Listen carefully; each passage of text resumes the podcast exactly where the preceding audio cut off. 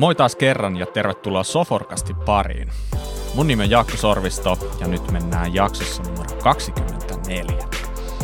Ja tuttuun tapaan etäyhteyksien päästä Soforin Helsingin toimistosta löytyy vuoden työmatkapyöräilijä Helena Mallinen. Moi Helena. No terve, terve. Tosiaan tänä aamuna ollaan pyöräilty ja täällä Etelä-Suomessahan on aivan upea auringonpaiste. Ja onneksi toi liukkauskin, mikä on ollut karmivaa, niin, niin kun jäät sulaa niin, tai lumi sulaa, niin päästään siitäkin eroon. No niin, suhun voi aina luottaa. Se olisi ollut ehkä nyt vähän seminolo, jos sä et olisikaan tänään pyöräillyt, mutta kyllä mä luotin siihen. Että vaikka titteli nyt ei ole hirveän virallinen, niin, mutta se, se, sehän voisi ollakin. Että no, kiitos sä, siitä. Sä, sähän pyöräilet käytännössä melkein joka päivä, eikö näin? Kyllä, kyllä. No niin, ja kuuntelen muuten, kuuntelen ihan joka päivä näitä podcasteja ja täytyy sanoa, että tämä tulee olemaan aihe, jonka aion itsekin kuunnella vielä kertaalleen, ehkä parikin kertaa. No niin, hienoa. Mutta joo, työmatkapyöräily on hienoa ja pyöräily on erittäin hieno laji. Ja äh, siirrytäänpä eteenpäin itse asiaan, sillä tänään meillä on aiheena LinkedIn. Ja siitä meille on täällä tänään kertomassa Jukka Ikonen. Moi Jukka. Moi, hyvää huomenta tai päivää. Mikäs Jukka sun suhde on pyöräilyyn? No tota, mä pyöräilen kesällä kyllä, että mulla on neljä fillaria. Loistavaa. Hei, etkö se Jukka vaikuttaa Lahdessa?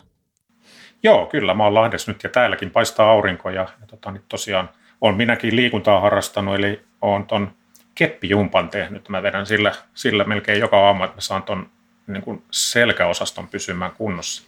Aa, no toi vähintään yhtä hyvä kuin toi työmatkapyöräily, mutta siis Lahtihan on perinteikäs pyöräilykaupunki ja mun mielestä siellä on on suhteellisen vahva sellainen kilopyöräkulttuuri, ainakin mitä mä muistelen ja sellainen käsitys vähän on. Mutta tota, eipä mennä sen pidemmälle näissä horinoissa, vaan palataan takas aiheeseen. Ja Jukka, kerrohan vähän itsestäsi ja kiinnostaa aika paljon tietää myös vähän, että millaista reittiä sä oot kulkenut sun elämässäsi kohti LinkedIn kuruutta, jos näin voi sanoa. No kiitos, sehän oli hieno, hieno nimitys, että tota, niin, ää, olen ihan punaisena täällä nyt. Tosiaan tota, niin, mä vedän sellaista firmaa kuin Somafy, ja tota, niin mä teen digimarkkinointia, yksi osa sitä on tämä tää, niin sosiaalisen myynnin valmennus sitten, ja LinkedIn on se ympäristö, jossa sitä tehdään. Ja tosiaan mä sain 17 vuotta sitten kutsun LinkedIniin, kun Jukka Talja kutsui mut, että tämmöinen uusi, uusi tota, niin, B2B-somekanava on perustettu ja, ja tota, niin täällä, tänne laitetaan CV. Ja mä sitten tartuin siihen, siihen tota kutsuun ja, ja tota, niin menin mukaan LinkedIniin ja, ja siitä lähtien se on ollut mulla niin kuin aika aktiivisessa käytössä, että silloinhan se oli semmoinen CV-pankki enempikin aluksi, josta sitten... Onko se niin, niin vanha oikeasti? Se, se on ollut siis vuosi 2005, näinkö sä sanot? Se on muistaakseni 18 vuotta ollut Suomessa mä, mä oon ollut aika, aika Oho. lailla niitä ensimmäisiä, jotka on, on tota, niin siihen liittynyt. Muistatko alku, alkutaivalta, ää, miten paljon tämä tää, tota, on kehittynyt silloin ja nyt? No joo, se oli silloin niin kuin lähinnä se CV laitettiin sinne. Ja sitten siihen rupesi tulemaan uusia ominaisuuksia, että sen CV pystyi printtaamaan sieltä PDFään ja, ja lähettämään. Ja, ja koko ajan on kehittynyt ihan hirveästi, että nythän siellä on erittäin paljon toiminnallisuutta siihen rekrytointiin liittyen, mutta siellä on myös ihan tavalliseen myyntiin ja sos- erityisesti sosiaaliseen myyntiin se on tosi hyvä alusta. Että LinkedInissähän on tänä päivänä 1,5 miljoonaa suomalaista kävijää. että suomen kielen tuki sieltä puuttuu, eli jos, jos tekee jotain vaikkapa ää, mainosjuttuja LinkedInissä, niin siellä on väkisinkin tulee englanninkielisiä tekstejä niihin nappeihin ja muuta, mutta on puhuttu, että suomenkielinen tuki tulee jossain vaiheessa ja, ja se on taas semmoinen hetki, että sinne tulee aika, aika paljon lisää suomalaisia siinä kohtaa todennäköisesti. Mm. No jos nyt palataan itse LinkedInin juurille, tai sanotaanko, että ei mennä sinne juurille, vaan pysytään tässä nykypäivässä, mutta, mutta miten sä itse määrittelisit, mikä se LinkedIn varsinaisesti edes on? No ihan tuommoisena one-linerina, niin mä sanoisin, että se on B2B-somekanava. Eli siellä on tänä päivänä erittäin mielenkiintoisia B2B-keskusteluja. Se ei ole mennyt sinne kissavideo-osastolle niin kuin Facebook, vaan se on pysynyt kuitenkin niin kuin hyvin semmoisena niin kuin business-tyyppisenä keskustelufoorumina. Se on yksi osa sitä LinkedInia, että sillä mä sen määrittelisin, että siellä niin on paljon yrittäjiä ja myy, myyjiä ja myyntijohtajia ja, ja tota, niin omi, firmojen omistajia, jotka keskustelee mielenkiintoisista aiheista. Mm. Mihin, mihin sitten LinkedInia varsinaisesti tarvitaan? Et meillähän on maailma täynnä erilaisia someja, niin, niin, niin mihin sitä tarvitaan ja ketkä siitä hyötyy eniten? No sitä tarvitaan, jos sä haet rekrytoit ihmisiä omaan firmaan, tai jos saat semmoinen rekrytointihenkilö, joka tekee niin kuin headhuntausta, niin sieltä löytyy niitä henkilöitä. Sitten taas toisinpäin, että jos sä etsit töitä, niin sä voit löytää LinkedInistä sitä. Että se on se, niin kuin millä se alkoi se LinkedIn, tuo rekrypuoli. Mutta sitten tänä päivänä siellä yrittäjät ostelee toisiltaan palveluita ja, ja tota, niin se on ihan myyntikanava, eli siellä tehdään bisnestä – ja siellä verkostoidutaan, mm. että se on se, on se tota, niin, verkoston kasvattaminen on, on tosi tärkeää ja, ja se on helppoa LinkedInissä tehdä. Itse asiassa Jaakolla ja mulla, mehän ollaan tämä Soforon IT, IT-yritys, niin meillä on kollegoita, jotka ei äh, ole vielä LinkedInissä, niin, niin mitä sä heille sanoisit ja miten, miten tämmöinen profiili äh, laitetaan pystyyn? No sehän alkaa sillä, että luodaan se, se LinkedIn-tunnus ja sitten ensimmäisenä siinä laitetaan se profiili kuntoon ja laitetaan tietyt asetukset päälle. Ja tota, niin, ää, se, tota, niin alkaa, se on aika helppoa itse asiassa, vaikka siellä on paljon toiminnallisuutta, niin ensimmäiseksi kannattaa se oma ö, tavallaan urli, puhutaan siitä sun tunnuksesta, LinkedIn-tunnuksesta, se on siellä – siellä ihan niin kuin joku muukin urli siellä äh, selaimen hakukentässä, niin se kannattaa laittaa selväkieliseksi, että LinkedIn luo sen, kun sä meet ekan kerran sinne, niin se on ihan kryptinen, se on kaikkia semmoista B, A, C, D, G, äh, mössöä täynnä se urli, niin siihen kannattaa laittaa se oma nimi, eli muotoilee sen, että se on yksi tärkeimpiä juttuja tehdä siihen alkuun, että se profiili on kunnossa. Mutta sen lisäksi sinne kannattaa laittaa hyvä niin sanottu business-valokuva, profiili, valokuva itsestä. Ja tota, niin sella, sellainen, miltä sä näytät töissä. Että ei, ei ihan jossa, jostain kalastusreissulta, vaan tota, niin se on semmoinen suht, suht siisti. Ja tota, niin hyvä esittely. Siellä on monia paikkoja, joissa voi esitellä itseensä – ja harrastuksiansa ja, ja tota, niin entisiä työpaikkoja ja muita. Että niissä kannattaa olla tosi tarkka, että ne on niin kuin, ää, kunnossa, koska LinkedIn on myös hakukone ja, ja sun profiili tulee vastaan ää, sun kohderyhmän hakuihin, jos sä oot tehnyt sen oikein. Eli se, se kannattaa niin pitää mielessä, jos siellä haluaa tehdä bisnestä. Ja tota, niin sinne voi laittaa myös videoesittelyn tänä päivänä. Mua oikeastaan kiinnostaa se tässä vielä niin kuin profiilin luomisessa tai motiivissa luoda profiili. Et jos nyt kuvitellaan Jukka, että sä teet sitä keppijumppaa siinä pihalla ja siinä sattuu, sattuu naapuri herrasmies tekee keppijumppaa samaan aikaan ja tulee puheeksi, että hän on IT-alan työntekijä, jolla ei ole LinkedIn-profiilia, niin mitä sä sanoisit hänelle? Millä saatesanoilla sä kannustaisit häntä tekemään sen profiilin? Eli kyseessä oli IT-alan henkilö. IT-alan työntekijä kyllä näin niin kuin ihan yleisesti. Mä kertoisin, että tota, niin IT-alalta löytyy niin kuin kymmeniä tuhansia henkilöitä, jotka jo on siellä LinkedInissä keskustelee keskenään, että jos on tarve ostaa palvelua tai myydä palvelua tai äh, hakea henkilöitä sinne IT-alan firmaan, niin, niin LinkedIn, LinkedInin kannattaa ehdottomasti liittyä mukaan. Hmm, eli se on sun mielestä täysin no-brainer. Kyllä. No, niin, Mutta joo, jos miettii tuota profiilia, niin mitä sun mielestä siellä ehdottomasti tosiaan niin pitäisi olla näkyvissä? Millä sä pystyt erottautumaan muista. Noin asiat, mitä sä sanoitkin tuossa äsken profiilissa, niin ne on varmaan niin kuin sellainen hyvä baseline. Ne sulla mm. niin kuin on hyvä olla siellä tai on, on varmaan niin kuin melkein oltava, niin, mutta millä asioilla sä pystyisit ehkä erottautumaan? No sä itse asiassa mainitsikin se video, sehän on varmaan tosi hyvä. Tuleeko sulla jotain muuta mieleen sellaista, mitä niin kun, kun sä katot profiilia läpi, niin sä huomaat, että hei, tämä tyyppi selkeästi on hyvä, tämä tekee jotain eri lailla. Minkälaisia juttuja ne voisi olla?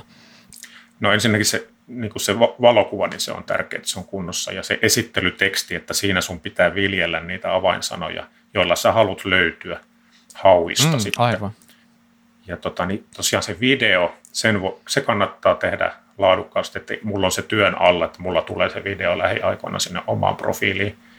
Sitten on profiilin mm. taustakuva. Sekin on tärkeää, että se näyttää hyvältä se, kun se tulee se sun profiili jonkun eteen, että se näyttää houkuttelevalta. Ja tosiaan mm. se profiilihan alkaa semmoiselta beginner-tasolta, ja sitten seuraava taso, kun sä oot sitä niin täytellyt ja saanut kuntoon, siellä on aika paljon erilaisia juttuja, jotka sinne pitää laittaa, niin sitten sä oot intermediate ää, tavallaan tasolla, ja lopulta päästään siihen All Star, joka on, on hyvä olla, koska se lisää sitten sun näkyvyyttä tosi paljon siellä LinkedInissä. Ja mm. tota, niin sen lisäksi, jos sulla on firma tai sä työskentelet jossain firmassa, niin se kannattaa laittaa siihen profiiliin niin, että se yrityksen logo näkyy sun profiilisi ja siitä klikkaamalla pääsee sinne firmasivulle tai yrityssivulle. Se on, se on aika, aika tärkeä juttu kanssa, että, että sä oot kytkeytynyt siihen yritykseen oikein. Mm.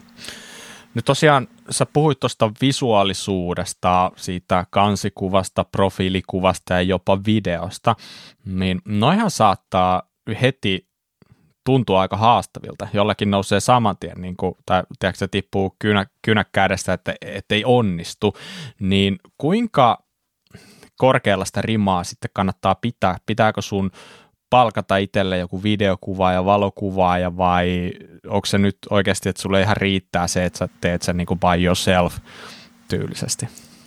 No kyllä mä panostaisin tähän, että jos sinne tulee, niin on sitten tosissaan, että se, kun se on kuitenkin tämmöinen niin business-puolen juttu, niin se kuva olisi syytä olla oikean valokuvaajan kuvaava ja videokin niin kuin mahdollisimman pro tietysti Joo. jos sun brändi on sellainen, että se, se on vähän niin, kuin, vähän niin kuin sumunen, jos sä oot vaikka tota, niin, pienpanimon omistaja, niin se saa olla vähän semmoinen höyryävä kyllä. Et silloin se, mm. se on niin kuin siihen brändiin liittyvä asia, Sitten, mutta noin perussääntönä se pitäisi olla suht siisti mun mielestä. Mm. Mä huomasin mun itseltäni, on pakko nyt kysyä. Huomasin, että haa, ei ole taustakuvaa. Minkälainen taustakuva sinulla on? Mulla on semmoinen, mun taustalla on se VSI, ah, okay. Simplify Internet, niin meillä on, on profiilitaustakuvat sieltä valmiiksi, että meillä on tosi hyvin brändätty tämä, tämä homma ja me tehdään niin kuin ammattimaisesti sitä juttua. Eli vois, kannattaako se taustakuva siis olla äh, äh, kuva, joka edustaa sinua niin kuin yksityisenä henkilönä vai sitä yritystä, jonka palveluksessa olet? Se on tavallaan se yksityisenä henkilönä sitä firmaa, jota sä sillä hetkellä edustat. Ja meillä, meillä on niin semmoiset äh, graafiset kuvat, että se ei ole mikään maisemakuva eikä, eikä eläinkuva, vaan siellä on, siellä on tämmöisiä niin kuin internet- ja digimarkkinointiin liittyviä palluroita ja viivoja niiden välillä suhteita. Että se on semmoinen vähän niin kuin taustalla oleva, mutta se on niin kuin hyvä väri, värimaailma siinä ja tota, niin se näyttää hyvältä. Selvä. Mm. Just näin. Miten siinä, onko sillä merkitystä, äh, että kuinka usein sä päivität niitä kuvia vai riittääkö se, että sulla on yksi kuva laitettu ja sillä mennään kymmenen vuotta vai onko, onko syytä niin kuin päivitellä, päivitellä sitä kansikuvaa esimerkiksi, auttaako se sua ollenkaan, näin poispäin? Tota, niin, kyllä sillä aika pitkään pärjää, kun sen kerran, kerralla tekee kuntoon. Tietysti siinä hetkellä, kun luo sen profiili eikä ole kuvia käytössä, niin sitten joku huonompi kuva sinne voi, voi laittaa, kunnes sitten saa sen hyvän ja päivittää sen sinne. Mutta ei sitä niin kuin koko ajan tarvitse päivitellä sinne sitten enää, kun sen kerran, kerran laittaa kuntoon. Ja näyttääpähän sitten vähän nuoremmalta pidempään kuntoon, niin se kuva, kuva on siellä vähän vanhempi. Loistavaa. Hei, miten sitten toi profiilin kieli? Niin mitä sä oot siitä mieltä? Ää, te, kannattaako suomalaisten tehdä suomeksi, kannattaako tehdä usealla kielellä, ää, tietenkin varmaan riippuu vähän minkälaisessa työpaikassa saat, mutta mitä sä oot itse mieltä näin niin kuin yleisesti, kun LinkedInistä puhutaan? No joo, se riippuu vähän minkälainen, missä firmassa olet töissä, että mikä se business on. Että mulla on, kun mulla on niin vastuualueena Suomi tuon VSin kautta, niin mä haluan esiintyä suomeksi. Mä oon tehnyt mun profiilini suomen kielellä. Mutta LinkedInissä voi, vaikka siellä ei ole suomen kielen tukea, niin peruskaava on se, että tehdään englanninkielinen profiili ja sen lisäksi on semmoinen lisäprofiili, jonka voi tehdä toisella kielellä ja sinne voi tehdä suomenkielisen profiilin sitten. Että mun suositus, että jos sun kohderyhmä ei ole tarkasti määritelty, niin tekee englanninkielisen profiilin ja sitten lisäprofiilin suomeksi, niin silloin sulla on niin kuin kaikki, kaikki käytössä, mitä mm. saa siitä alustasta. Just näin. Ja musta tuntuu, että se on sellainen pieni haaste ja varmaan jopa yleinen juttukin suomalaisten keskuudessa, että sä teet vähän sellaista niin kuin sekä että, että sulla on tiedätkö, niin kuin tittelit voi olla englanniksi, sulla voi olla jotain englanniksi, että sulla on jotain suomeksi, niin miten sä tähän kommentoit, että pitäisikö ne olla kaikki samaa vai voiko sä vähän niin kuin miksailla niitä niin kuin vähän sen mukaan, mikä näyttää trendikkäältä? No paremmaltahan se näyttää, jos se on niin kuin yhtä kieltä aina, mutta mä ajattelen sen hakukoneen kautta, että mä oon sen verran tehnyt tätä digimarkkinointia, että mä haluan löytyä tietyillä avainsanoilla, kun sinne hakukoneeseen kirjoitetaan. Niin mä varmistan, että mulla on ne mulle tärkeät sanat löytyy sieltä. Toi on itse asiassa vielä, jos tuosta profiilista, niin, niin kun sä teet sitä, niin kuinka paljon sun pitää miettiä itseäsi yksilönä tai sitten yritystä, mitä edustat? Onko se profiili sua varten vai onko se sun yritystä varten tai yritystä, jossa sä työskentelet? Profiili on, on sitä henkilöä varten, eli siellähän, jos puhutaan vähän sosiaalisesta myynnistä, niin, niin siellähän luodaan semmoinen asiantuntijabrändi tai asiantuntijaprofiili, eli sä rupeat sitä sun asiantuntijuutta edustamaan henkilökohtaisesti. Sitten on erikseen yrityssivu, ja se usein, usein unohdetaankin, se jää sinne vähän omaan maailmaan ja se on, se on niin kuin viestinnällisesti paljon huonompi kuin se, se henkilö. Että henkilön viesti tavoittaa varmaan kymmenkertaisesti sen, mitä yrityksen viesti LinkedInissä, mutta se on mahdollista ottaa mukaan se yritys myös siellä. Mutta niin kuin vastaus kysymykseen, eli, eli henkilö edustaa niin kuin itseään. Mm. Just näin. Onko sulla jotain vielä sanoa tuosta profiilista, että mitä siellä ei kannata olla? Mitä, mit, jos jotain on jotain, niin mikä ottaa pois sieltä niin kuin viimeistään nyt heti tämän jälkeen? No aika moni on laittanut sinne hirveästi emoji-merkkejä. Ja, ja se pointti siinä on se, että se, se niin kuin erottuu ja herättää huomioon, että, että mikäs toi on. Mutta mun mielestä niin kuin, se on niin kuin mä en vaan tykkää sellaista, jossa on hirveästi emoji-merkkejä. Että me, ollaan, me ollaan tehty semmoista pientä kikkaa tuossa, että me laitettiin semmoinen emoji-piste siihen nimen perään. Ja tota, niin se ei ärsytä, mutta sillä me nähdään, että jos joku käyttää tämmöistä niin kuin robottia, jolla se tekee kontaktipyyntiä, niin se piste tulee siihen mukaan silloin.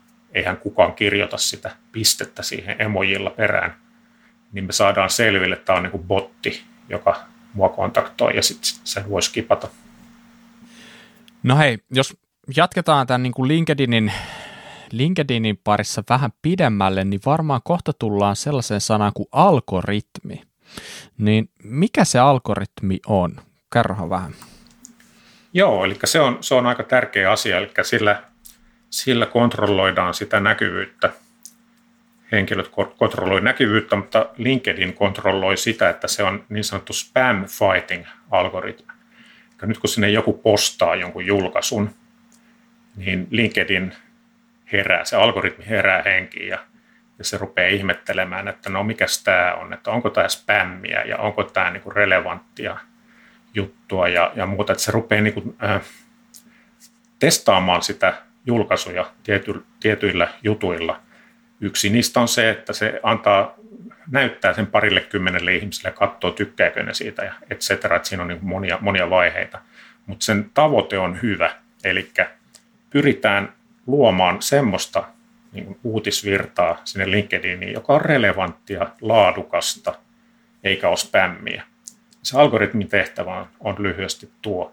Eli se varmistaa sen, että tota, niin sinne ei tule tuu semmoista niin kuin roskaa niin sanotusti feediin. No mistä se algoritmi tykkää? Eli, eli minkälainen julkaisu lähtee lentoon?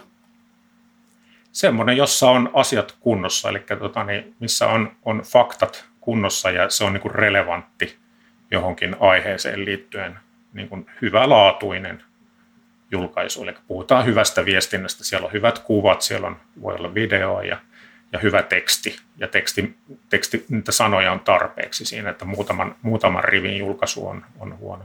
Jossain vaiheessahan me kaikki huomattiin, että, että että mm, jos tähän julkaisuun kuuluu linkki, niin ne linkin laitettiin sinne kommenttikenttään, eli, eli algoritmi ei tykännyt näistä, niin onko, onko vielä näin vai onko, onko uudet vinkit nyt ö, relevantteja?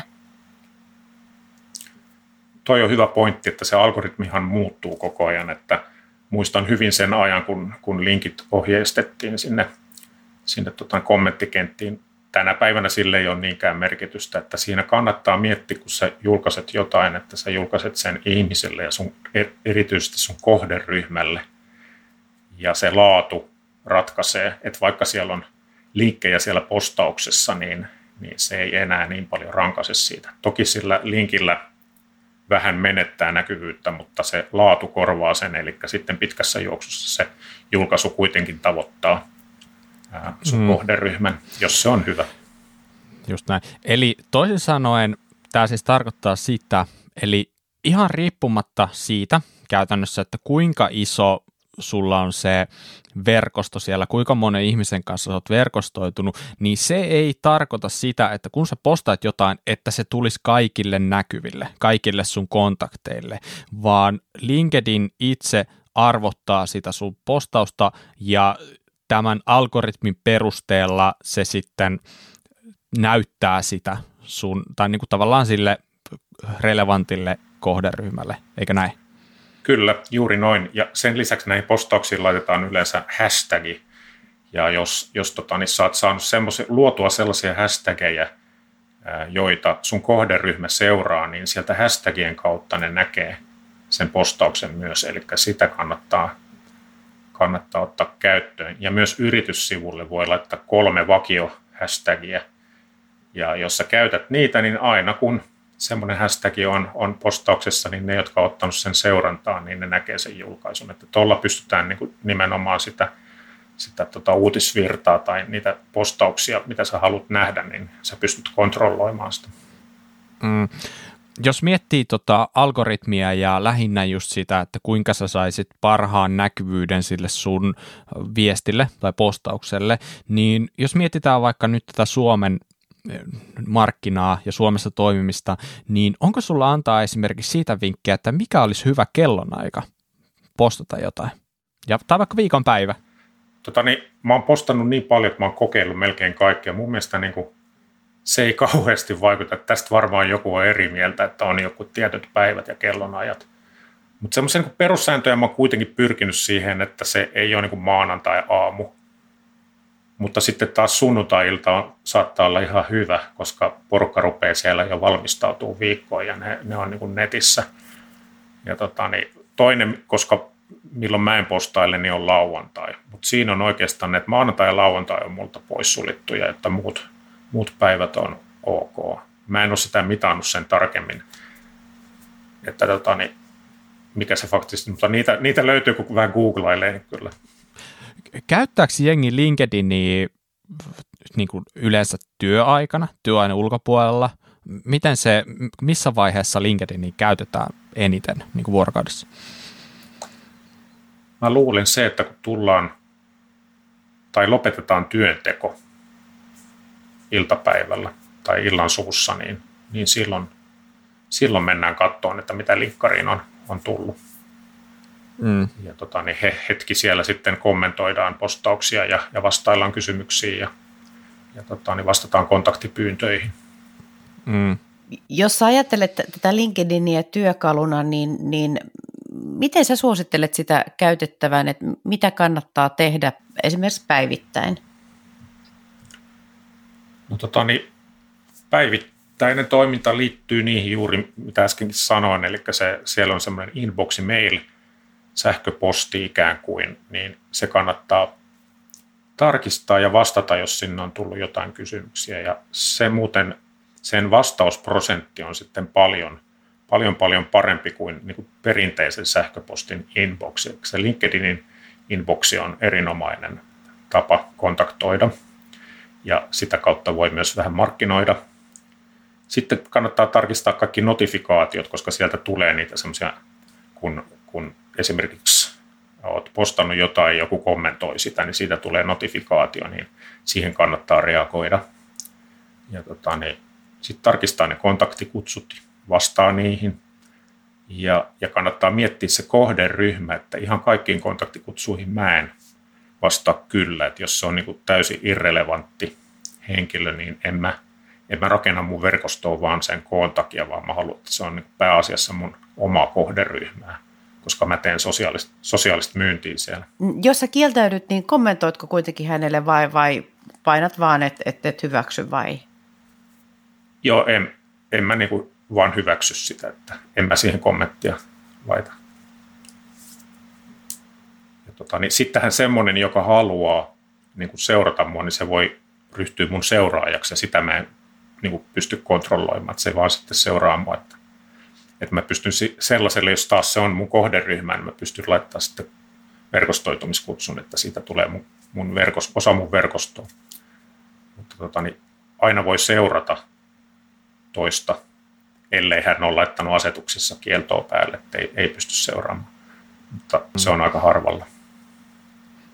Niin, miten toi verkostoituminen, niin miten sä itse suosittelisit äh, vaikka nyt sitten aloittavaa LinkedInistiä niin, niin toimimaan. Eli onko se just se, että katsot tarkkaan harkiten, ketä kutsut verkostoon vai lähetteleksä niitä pyyntöjä sinne, tänne ja tuonne sellaisella aika niin kuin isolla kauhalla? Mä teen sitä ihan prosessimaisesti, eli mä, mä teen sitä säännöllisesti. Mä teen sillä hakukoneella hakuja, jotka osuu mun kohderyhmään ja mä pyydän näitä henkilöitä mun verkostoon sitten semmoisella tietyllä, tietyn tyyppisellä viestillä, ja se on personoitu aina se viesti, että niitä robotteja ei kannata LinkedInissä käyttää, että sieltä lähtee tili, tili jäähylle hyvin nopeasti, jos niitä käyttää. Aikaisemminhan se sääntö tuntui olevan, että, että jos tapaat henkilön,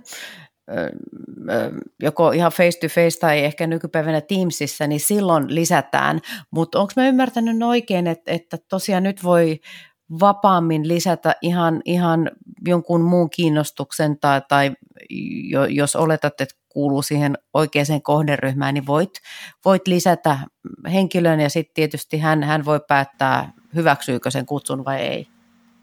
Joo, kyllä. Eli tota kannattaa ihan harrastaa, että se on niin määrätietoista verkostoitumista ja verkoston kasvattamista. Ja, ja, ja tietyllä prosessilla niin se, sanotaanko konversioaste – Eli kuinka moni hyväksyy sen kutsun ja kuinka moni hylkää, niin, niin sen, sen pystyy kasvattaa aika korkealle. Lähes kaikki mulla ainakin niin kuin hyväksyy sen kutsun, että mulla on se, se viestintä, millä mä lähestyn sitä henkilöä, niin on sillä hiottu jo, jo kohilleen. Että, että, mutta toi oli hyvä, minkä, minkä sanoit Helena, eli jos on joku yhteinen juttu, niin se on hyvä syy verkostoitua.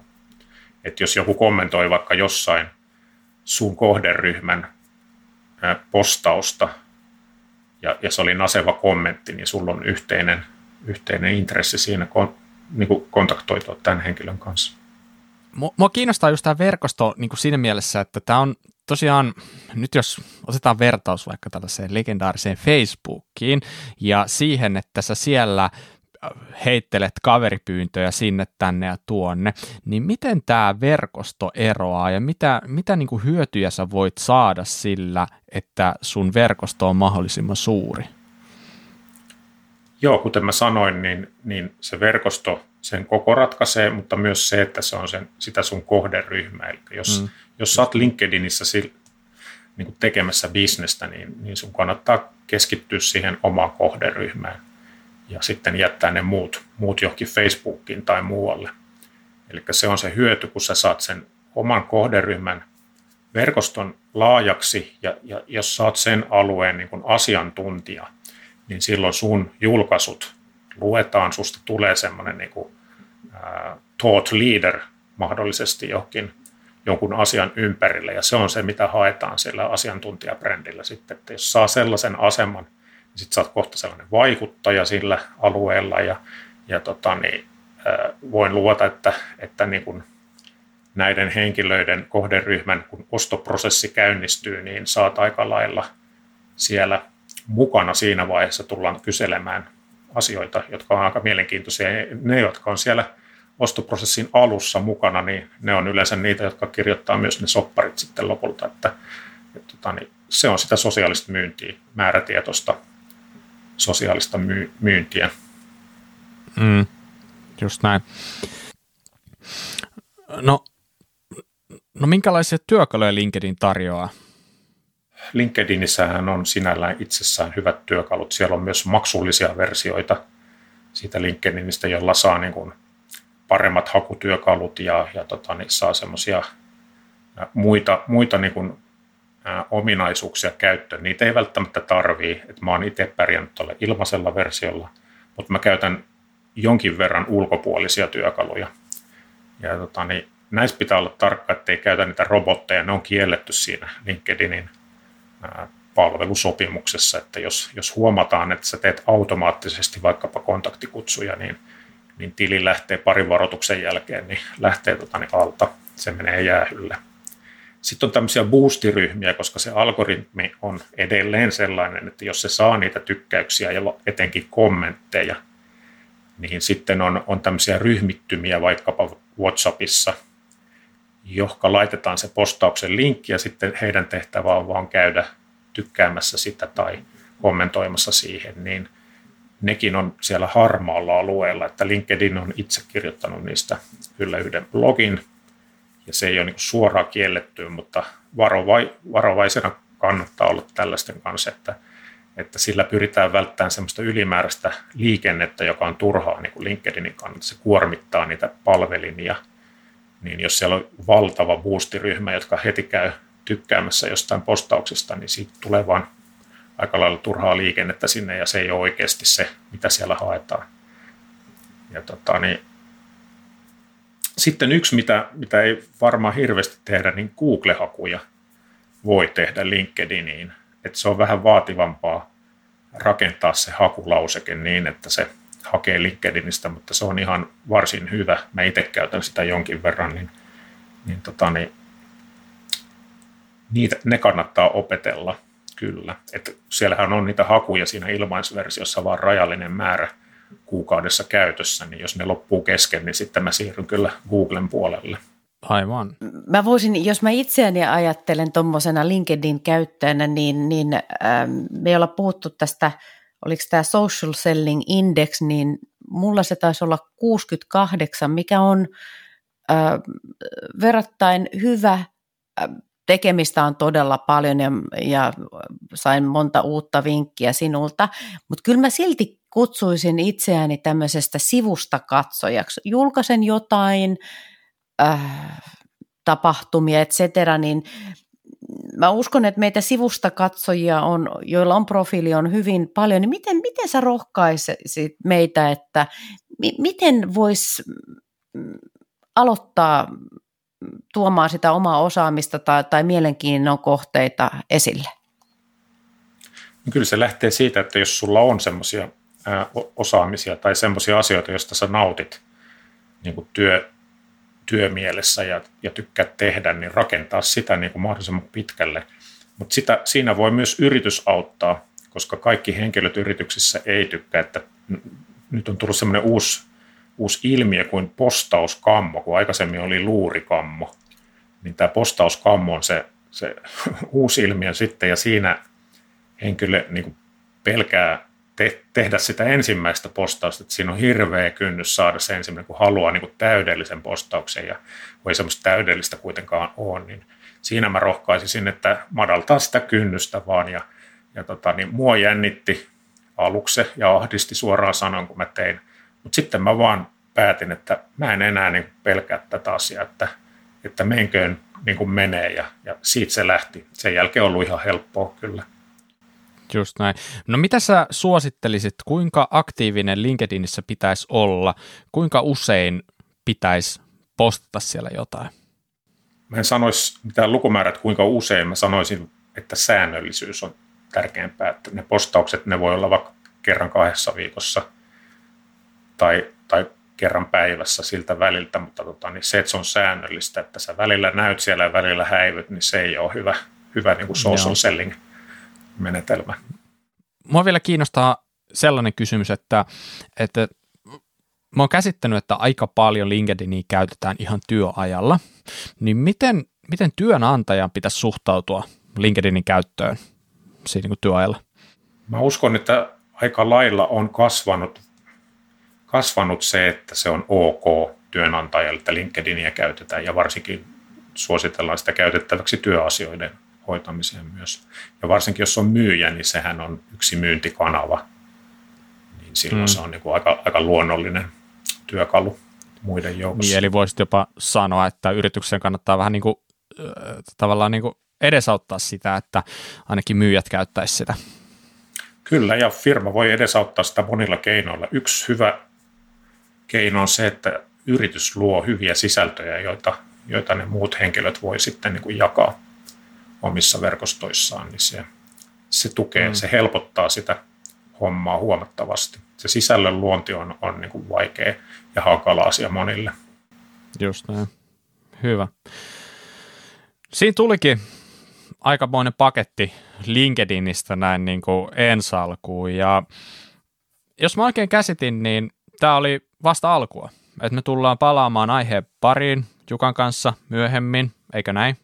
Joo, ollaan keskusteltu, että katsottaisiin sitä yrityssivua vähän tarkemmin vielä toisessa tämmöisessä podcastissa ja, ja tota, niin mulla olisi vinkkejä siellä sitten antaa, miten se yritys pääsee mukaan kyytiin, kun se, se tota, niin, asiantuntijabrändi lähtee ensin lentoon siellä, niin saadaan sinnekin hyvää sitten.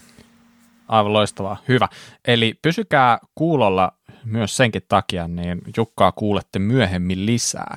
Mutta hei, Jukka, jos joku haluaa nyt verkostoitua sun kanssa, niin kerrohan hänelle, mistä sinut löytää. LinkedInistä löytää, että se on mun tavallaan koti. Mä oon siellä joka päivä. Ja tota, niin, hakusanalla Jukka Ikonen niin löytyy. Hienoa. Hyvä.